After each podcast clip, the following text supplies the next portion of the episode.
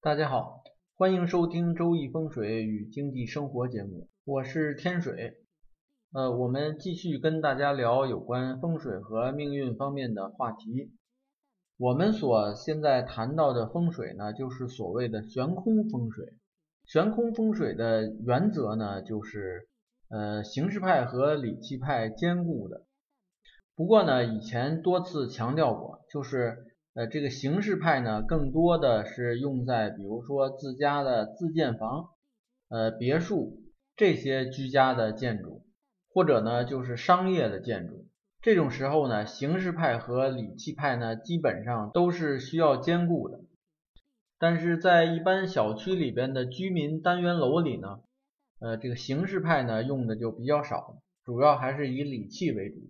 因为它更偏向于一些微观的风水布局。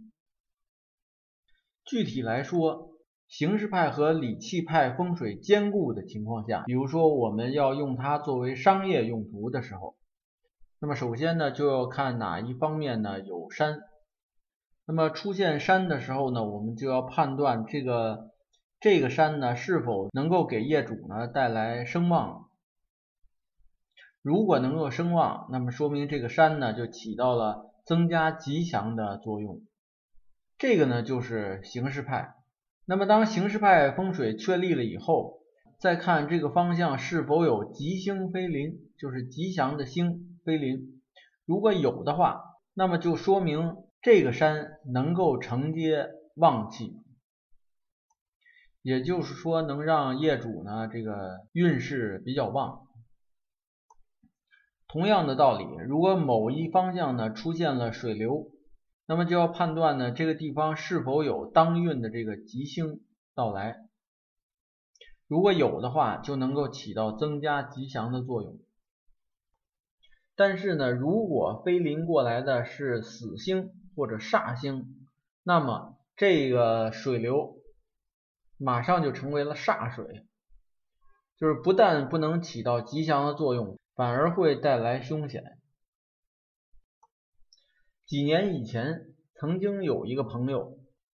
他呢在北京的 CBD 地区，也就是中央商务区，在国贸这个地方，购置了一套商业的物业。这个大厦呢，它盖的比较早，是二零零四年以前盖的，所以呢，它不属于现在的下元八院，而是下元七运的一个七运楼。但是呢，他购置的这个物业呢，里边已经经过几次装修了，所以呢，他现在得到呢，实际上已经是八运楼了。他那会儿呢，让我帮他去看风水，那一次看风水呢，让我印象非常深刻。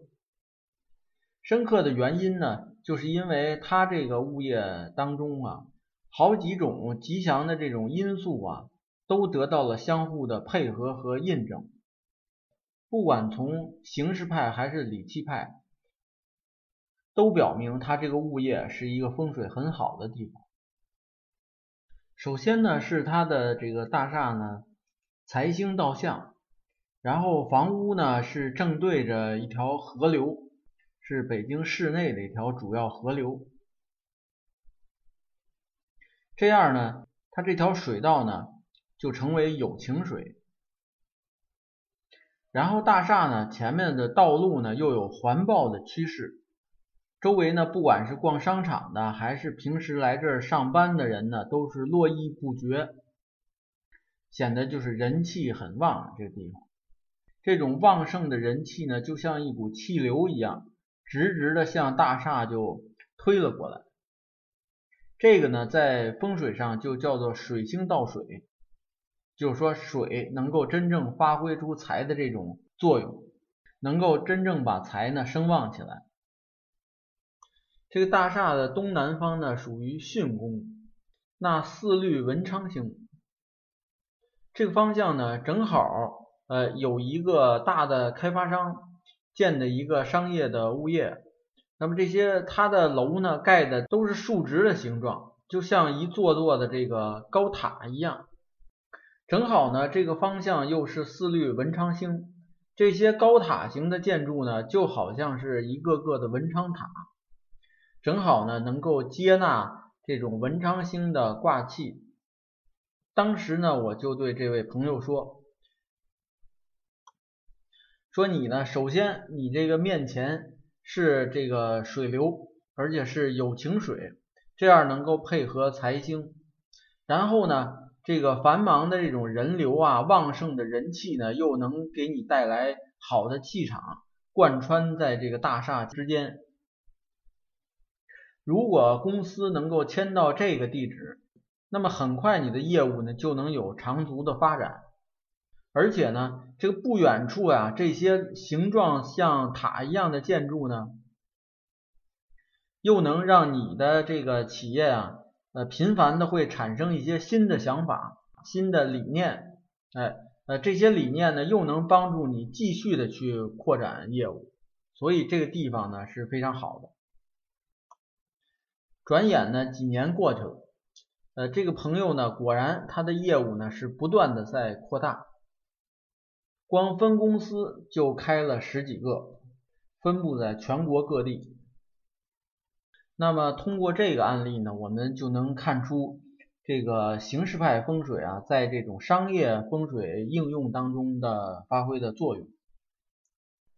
在古代呢，大家都知道这个风水学呢是以这个形式派风水为主的。因为那时候呢，这个建筑呢都是以一个家庭为单位来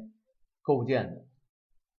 大杂院或者说这个小区里的单元楼，这是不可能出现的。所以在那种情况下呢，形式派风水经常会用，而现在呢就要稍微少一些。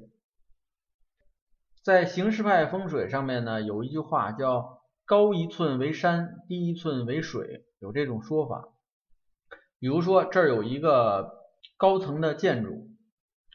或者呢那儿有一个土坡、山坡，或者是河堤、堤坝，这些呢只要高出来，周围的建筑都可以视作是山。在家里呢其实也有，在居室中呢有一些衣柜、书柜，包括床头都可以看作是山。至于水呢，也是有不同的表现形式的。在外部环境呢，这个河流、湖泊肯定是水，但是在城市里边呢，这个天桥、包括道路，还有开阔的平地，都可以看为是水。只不过呢，这个也有说法叫做虚水。还有在家居里边的门、过道，以及一些能够有气流流通的一些地方，它的表现形式呢，其实都是水。了解了这些问题以后呢，我们在对家居进行这个形式风水规划的时候，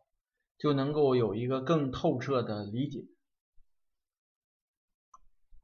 那么好，今天的案例分享呢就到这里。有兴趣的朋友呢，还可以关注微信公众号“北京易经风水起名”的简拼，